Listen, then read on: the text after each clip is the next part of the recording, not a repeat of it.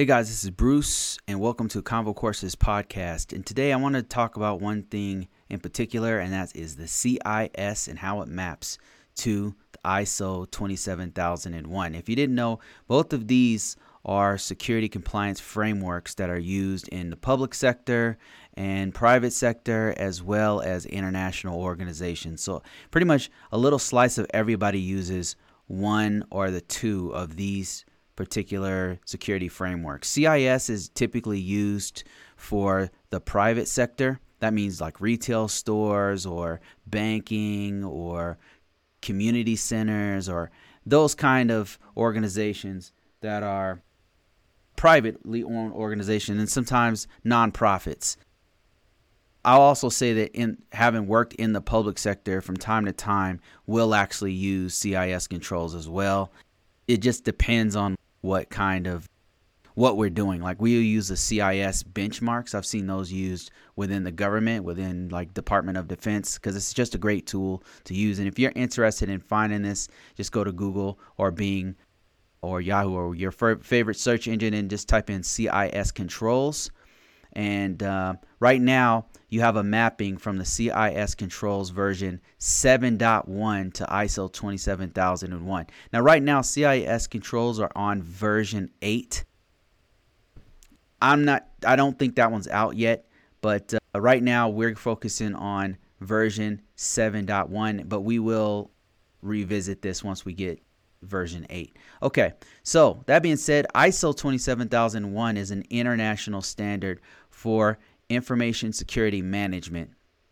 And they both do the same thing. It's for an organization to have a guidance on how to actually proceed as far as securing their entire network, not even just the software and hardware devices that are connected to the network, but also things like physical security, maintenance, all aspects of protecting the actual security of the system, whether it's outside of the system, whether who's touching the system, who has access to the system, all those things. Let's start from the top. So what we're going to do is just focus on the main security controls like CIS control 1. That is inventory and control of hardware assets. And you'll see that the ISO 27001 has something similar in and it's called a.8.1.1. So, inventory of assets, right? They kind of group them all together. They don't break them apart into individual things for ISO 27001. Whereas I, CIS controls, they break it up into two different things. CIS control 1 is hardware, whereas CIS 2 is inventory of security controls, In- inventory of security sorry, inventory and control of software assets. So that is not broken apart by ISO 27001. They keep those together as A.8.1.1. Let's keep going here. We're going to go to the next control, which is a CIS control 3, which is vulnerability management. Continuous vulnerability management. Every single security compliance framework does have some sort of vulnerability management or continuous monitoring and vulnerability management. They're hand in hand and this one is no different. So ISO 27001, let me see. Let's see if they have it here. They have more of a risk rating response that's continuously done management of technical vulnerabilities. Yeah. So they have A.12.6.1 that matches to CIS Control 3, 3.7 to be precise. Let's go on, keep moving here to CIS Control 4, and that covers controlled use of administrative privileges. And that's really important because you don't want to give your admin accounts to everyone. That's one of the one of the things that some organizations do is they'll just give admin rights to everyone, anyone who needs it. They'll just put it on individual laptops and think it's okay. And it's really not okay because if you have an ad- administrative privilege on that system, you can pretty much do what you want with that particular system. And uh, uh, it might even allow you to escalate privileges on other systems. So you got to be really careful with that. So that's why you have CIS control for controlled use of admin privileges. And let's see what ISO 27001 has. So ISO 27001 does have this and they've broken it into parts and have it as password management systems as A.9.4.3. They also have managed privileged access rights. There you go, right there. So that matches directly to CIS for controlled use of admin privileges. Let's keep it high. So far, I've gone through probably, about 50 different controls. If you break in, into the sub controls, it's probably 50 we just uh, hit, but we'll just keep it high level and just focus on the main security controls. Now let's move on to CIS 5. And this one deals with secure secure configuration and hardware software. This means like whenever you have a, a laptop, a hard uh, a laptop, a workstation, a server, there's a hardening process, meaning we're going to take this system and we're going to make sure it doesn't have default passwords, make sure it has it's locked down. The Wi-Fi is not just open and, and attaching to anything. Maybe the t- Wi-Fi is off. We have some sort of secure configuration that we put on all hardware and software for mobile devices, laptops, workstations, and servers. This is a common, this is a, a best practice that's used in most security frameworks. So the ISO 27001 does have this, and they have it broken into two parts. Ex- acceptable use of an asset where you would actually secure that system and then also secure system engineering principles. Let's keep going to maintenance, monitoring, and analysis of audit logs. So, the reason why audit logs in CIS Control 6 is merged with maintenance because audit logs are used not only for make, making sure that the incidents, if you find any incidents, you can find them through the audit logs, but also maintenance because every now and then a system goes down and you can put that in the log so it goes directly to a server so you can your maintenance people can go in and say, okay, let's look at the logs and see where this thing crashed. So CIS 6 actually covers this and it maps directly to two different security controls in ISO 27001, mainly event logging and clock synchronization. The reason why clock synchronization is important is because you need a timestamp for all logs. Otherwise, if you see that the system went down, you need to know what time it went down. So the actual clock synchronization is super important to event logs. If the, and if the time is off, you don't know when an incident happened. You don't know when the system went down or whatever the log is telling you. All right, let's keep going to CIS 7, which covers email and web browser protections. And these, just so you know, these are not that much different from CIS Controls 8. This is the same one. This so far, these are all the same ones that are in CIS version 8. So anyway, let's keep going here. We want to know if this maps to ISO 27001, and it does. So it goes into acceptable use of assets, just like we've seen on the, in the previous section, and then also it goes to restrictions on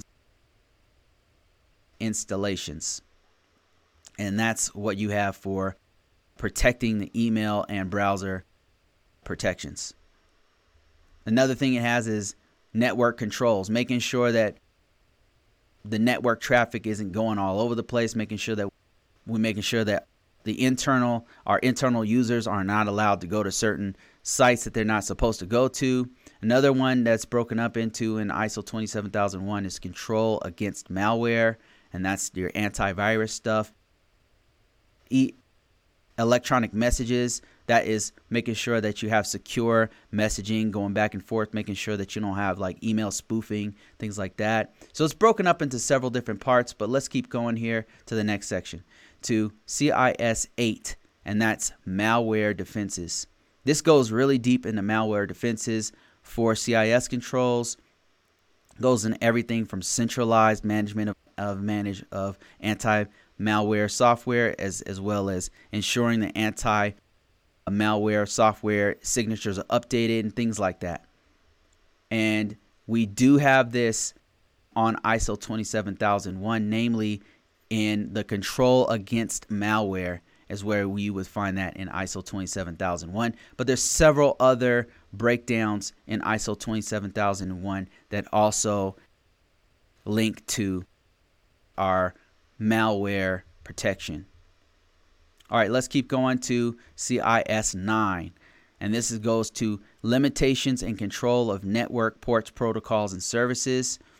This is a common best practice that you'll find in NIST 800. You'll find in all of the different frameworks in some way, shape, or form do cover this on how to actually focus in and and use the law of least functionality is what it's called in NIST 800. But anyway, let's go into this one. So we're talking about associating active ports and services with two asset inventories. So we need to know is if port 23 is on, which systems are using port 23. And ensuring the next one is ensuring only approved ports and protocols are used are running like what we only using what we need and you'll find the same thing in ISO 27001 with security of network services and segregation of networks and then also network controls. Let's keep going here and see how we can map the next one which is CIS control 10 which is data recovery capabilities. So this one does map to ISO 27001, namely in information backups, that those two map directly to the CIS data recovery. And this is just what you might think is ensuring that you have regular automated backups, making sure that you can recover from those backups, and making sure that you protect those backups. All right, let's go to the next one. We don't have that many more to go here, but this should give you an idea of what's in CIS controls and also what's in ISO 27001 as well. So let's keep going. CIS Control 11. So this is secure configuration of net for network devices such as firewalls, routers, and switches. And if I'm not mistaken, this one might be a little bit different in the CIS 8. It's not the same. The content's the same. They just shifted things around a little bit. So this one is, is dealing with maintaining a standard for security security configurations for network devices. That's your switches, that's your routers, that's your firewalls, and things like that. And let's see if there's a comparable control on ISO 27001. Yeah, we have change management. This is where you would control the actual iOS security on a system and making sure that you have change management. But the, also the, the another one that they have here on ISO 27001 is segregation of networks. That one is lined up with what you have in CIS controls as well. All right, let's keep going to CIS 12, and that is boundary defense. Now, this is also in NIST 800. All the stuff that I've read so far is also in NIST 800. Maybe going forward, we'll cover how CIS maps to NIST 800 because it does. It all maps up. And if you one, that's why I say in some of my other courses and in my other videos is if you one, you know them all. There's a little bit of change of terminology. The control names are different, but if you one, you know them all. Okay, so this one is dealing with boundary defense, and this is maintaining an inventory of what is in your network. What you need to know what's in your network, and to do this, you do things like scanning, you do things like denying certain communications from going to certain IPs. You have to control your boundary. In depth is used quite a bit with this one, but boundary defense. And this one maps directly to network control that's in the ISO 27001. Okay, let's keep going here. Let's keep we're keeping it high level. There's a lot of things that we're going over because we want to keep this high level. Okay, the CIS control 13 data protection. What does this one deal with? This is maintaining an inventory of sensitive information, removing sensitive data or systems not regularly accessed by the organization. Anything you don't need, we're going to get rid of it. and uh, making sure the sensitive data is not floating around out there, which is how a lot of data gets leaked. And ISO 27001 has addresses this in several different controls. One is classification of information, another one is network controls, another one's electronic messaging, and another one is mobile device policies. And there's a few others, but we're going to keep going. All right. So, CIS 14, this one deals with controlled access controlled access on on the need to know.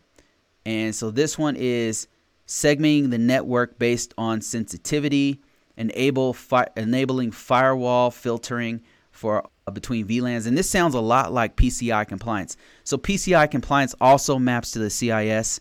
PCI, I'm talking about PCI DSS. That's protection of credit cards. And the credit card industries and retail retailers and hotels use this quite a bit.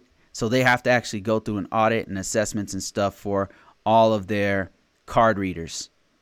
So for this one, you have the same thing. ISO 27001 has segmentation of networks, network control. You can see them, them using the same ones. Theirs is just broken up differently, so they group a lot of the controls together. Let's keep going here. We don't have that many more to go. We're on 15, CIS Control 15, which is wireless access control. So this one, as you would suspect, it it's disabling access points that are not used if they're not required, detecting wireless access points that are connected to the wired network, and it, taking an inventory of all your wireless stuff. And so this is covered in ISO 27001 in the inventory of assets and the network controls and the acceptable use of, ac- of, of assets. Let's keep going here to the CIS 16. And I think we only have two or three left here. But CIS Control 16 account monitoring and control. So in in NIST 800 in NIST 800 you have this one is AC two, AC1, AC3 when you're doing account control and account management and things like that. This one is in CIS Control 16. So how does this map to 27001?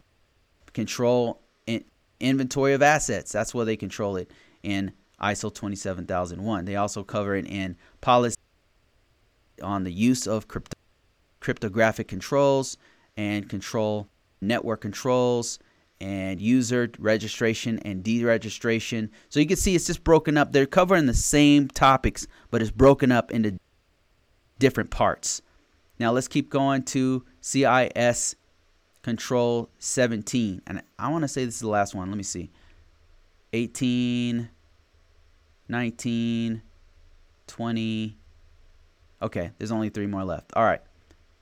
17. We'll just quickly go through these. Implementation of security awareness training, self explanatory. You do have the same thing on ISO 27001. It's literally called Information Security Awareness Education and Training. Same thing. Okay, so we're going to go to 18. And 18 is application software security. That's making sure that you're, whenever you're developing software, it's developed securely and it's establishing secure coding practices. And you have the same thing over ISO ISO 27001, which is secure development policy. Whenever you're developing the actual software, you have to develop it securely. Okay, then we're going to 19, which is incident response. This is a big one. This is also in IR, in the IR controls, IR 1, 2, 3, and 4 in the NIST 800. But how does this map over to ISO 27001? They have something called responsibilities and procedures, and they have reporting information security events, and co- contacting authorities. All right, on to pen testing. So this is CIS Control 20. This is penetration testing and red team exercises. And this one, I don't know, this one actually doesn't have a comparable ISO 27001 control, which is very, very shocking.